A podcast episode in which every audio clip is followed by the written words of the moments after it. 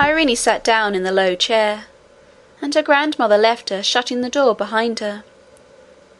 The child sat gazing, now at the rose fire, now at the starry walls, now at the silver light, and a great quietness grew in her heart. If all the long legged cats in the world had come rushing at her then, she would not have been afraid of them for a moment. How this was she could not tell. She only knew there was no fear in her, and everything was so right and safe that it could not get in. She had been gazing at the lovely lamp for some minutes fixedly.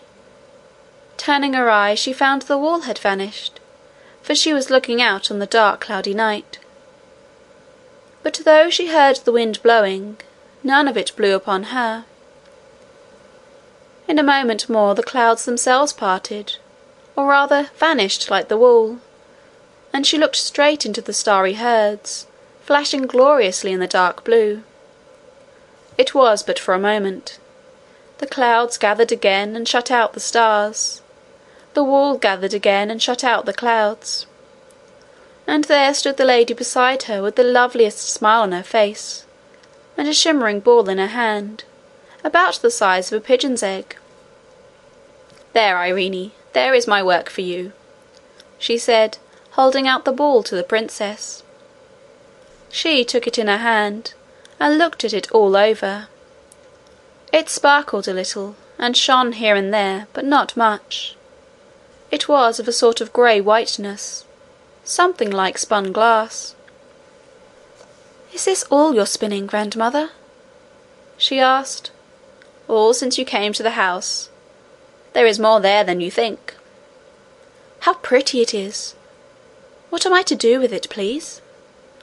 That I will now explain to you, answered the lady, turning from her and going to her cabinet.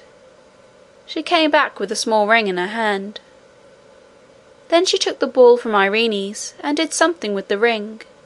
Irene could not tell what. Give me your hand, she said. Irene held up her right hand. Yes, that is the hand I want, said the lady, and put the ring on the forefinger of it. What a beautiful ring, said Irene. What is the stone called? It is a fire opal. Please, am I to keep it? Always. Oh, thank you, grandmother. It's prettier than anything I ever saw, except those of all colours in your Please, is that your crown? Yes, it is my crown. The stone in your ring is of the same sort, only not so good. It has only red, but mine have all colours, you see. Yes, grandmother, I will take such care of it, but she added, hesitating. But what? asked her grandmother. What am I to say when Lootie asks me where I got it? You will ask her where you got it, answered the lady, smiling. I don't see how I can do that. You will, though. Of course I will, if you say so. But you know, I can't pretend not to know. Of course not. But don't trouble yourself about it. You will see when the time comes. So saying, the lady turned and threw the little ball into the rose fire. Oh, grandmother! Exclaimed Irene. I thought you had spun it for me.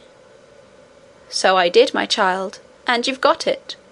No, it's burnt in the fire.